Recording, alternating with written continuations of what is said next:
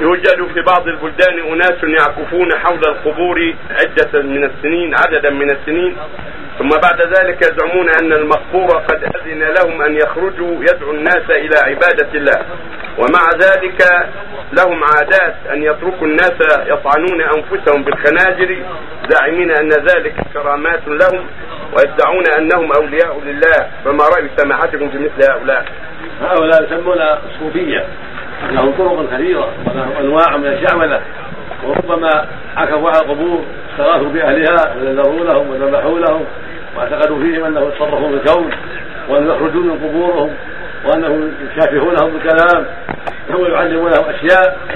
هذا من عمل الصوفية الجهلة الذين هم من أقل الناس حظا من العلم من أبعدهم عن العلم نسأل الله العافية. فلا يجوز طاعة هؤلاء ولا العمل برأي هؤلاء. وكونهم يطعنون أنفسهم بالخناجر أو بالسكاكين هذا من جهلهم وضلالهم فإن طعن النفس بالسكين هذا منكر. لا يجوز قتل النفس. لا يحل الانسان يقتل نفسه. لا بالسكين ولا بغيرها. ومن قتل نفسه فالنار اولاده نسأل الله العافية. قال النبي صلى الله عليه وسلم من قتل نفسه من قتل نفسه بشيء عذب به يوم القيامة. والله يقول فلا تقتلوا أنفسكم إن الله كان بكم رحيما. فقتل النفس من أكبر المنكرات. وهؤلاء الصوفية التي لها نشاط في مصر والشام والعراق واليمن وبلاد كثيرة هؤلاء من الجهلة.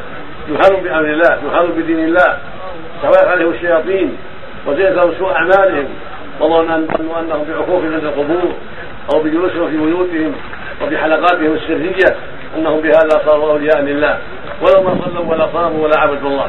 هذا من جهلهم وضلالهم.